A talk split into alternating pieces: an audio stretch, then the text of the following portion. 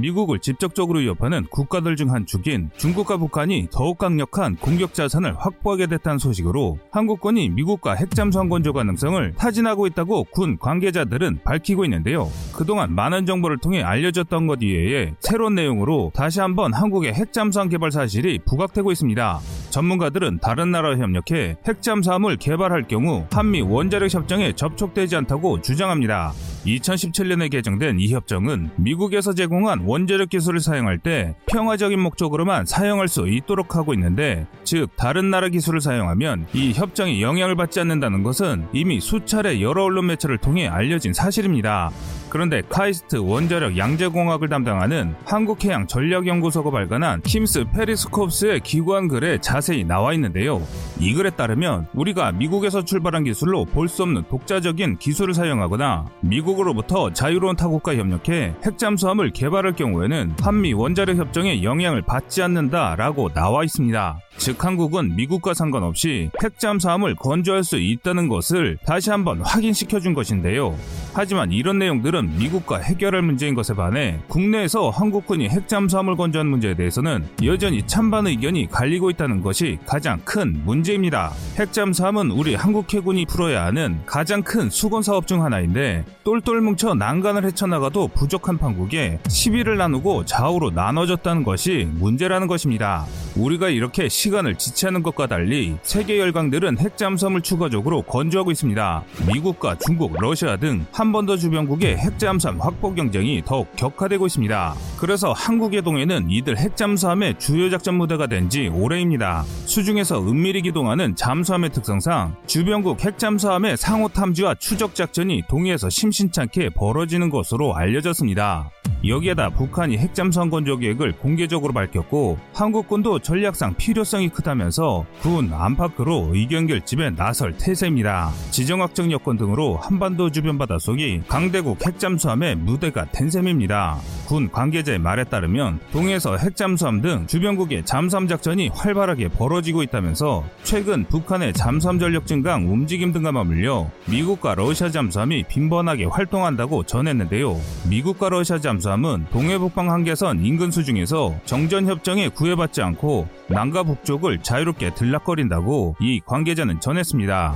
이로 인해 주변국이 핵잠수함을 계속 건조할 계획이어서 동해에서 대잠수함 작전은 더욱 활발해질 것이란 관측이 나오고 있습니다.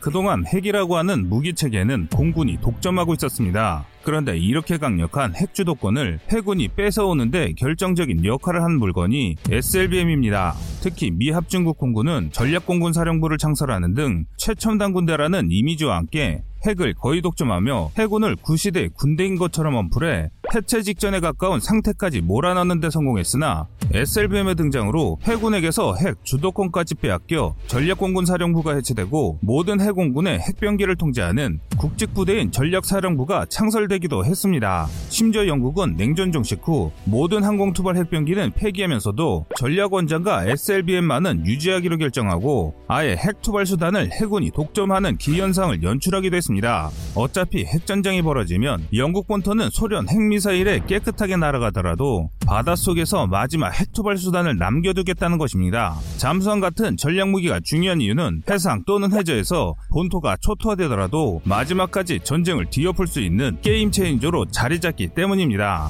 또한 이런 전략 투발 수단의 증가는 주변국을 위협하기에는 충분한 힘을 갖게 되기 때문에 전쟁 억지력을 확보할 수 있게 됩니다. 그중 핵잠수함은 핵강대국 간 공포의 핵균형을 보여주는 상징적인 수단입니다. 핵 선제 공격을 받아 초토화되더라도 보복 전력이 끝까지 살아남아 핵탄두를 날릴 수 있는 능력인 이른바 상호 확증 파괴 전략을 과시하는데 3대 핵심 수단 중 하나인데요.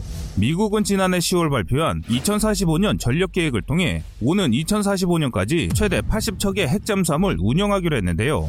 이 가운데 19척의 버지니아급 8,000톤급 공격 핵잠수함 SSN을 매년 한 척씩 건조해 쉬운 6척을 확보할 계획이라고 밝혔습니다. SSN은 2,500km 밖에서도 정밀 타격이 가능한 토마크 순항미사일 12발을 탑재하는데요. 또한 2만 1,000톤급 의 컬럼비아급 전략 핵잠수함 SSBN도 2031년까지 12척을 확보할 예정입니다. 이 잠수함은 현재 운용 중인 14척의 오하이오급 9,000톤급 SSBN을 대체하는 신형 잠수함입니다.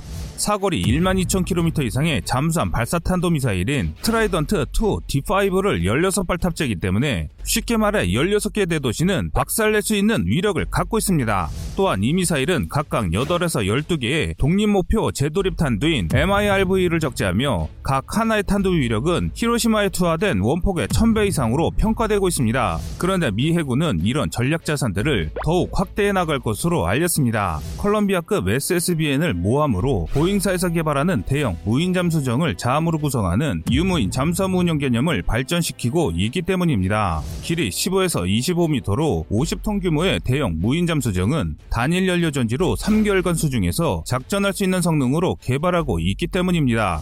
이와 함께 중국도 핵잠수함 전력을 강화해 나가고 있는데요. 현재 운영 중인 중국 잠수함은 대부분 소음이 커 주변국 잠수함의 탐지대기 일수입니다.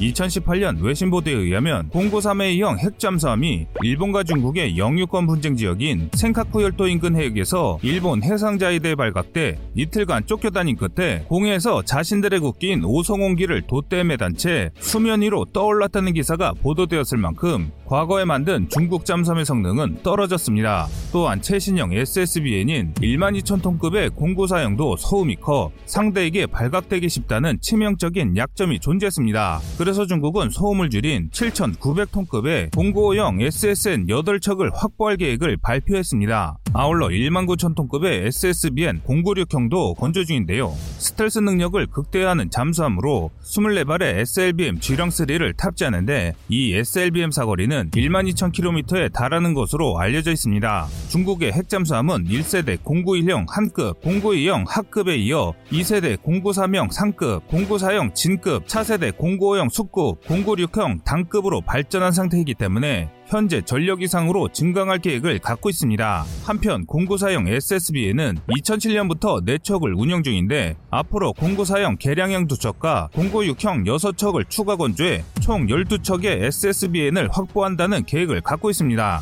중국의 최대 핵잠수함 건조 지역인 레오닝성의 핵잠수함 건조 시설은 096형 등 6척을 동시에 건조할 수 있는 규모로 알려졌기 때문에 중국이 스텔스 잠수함의 핵심 기술을 확보했다면 우리 한국에게는 다시 한번 위협적인 국가로 재각인될 수밖에 없습니다. 반면 러시아는 북해와 태평양 함대에 핵잠수함을 우선 배치하는 추세입니다. 고레이급 24,000톤급 SSBN 8척을 운영할 계획인데요. 지난해 6월 네 번째로 SSBN 블라디미르 대공함을 실전 배치했습니다. 고레이급은 사거리 1만 킬로미터에 MIRV를 10발까지 장착하는 블라바 SLBM을 16에서 20발 탑재합니다. 차세대 라이카급 1만 1000톤급 SSBN도 건조하고 있습니다. 최신형 야센급 1만 4000톤급 SSN은 3척이 진수되고 있고 6척을 추가 건조할 계획으로 알려져 있으며 이 잠수함은 마 2.5 속도에 사거리 300km인 SSN-26 초음속 대한미사일을 탑재했습니다. 한편 또 다른 옆나라인 일본은 어떠할까요?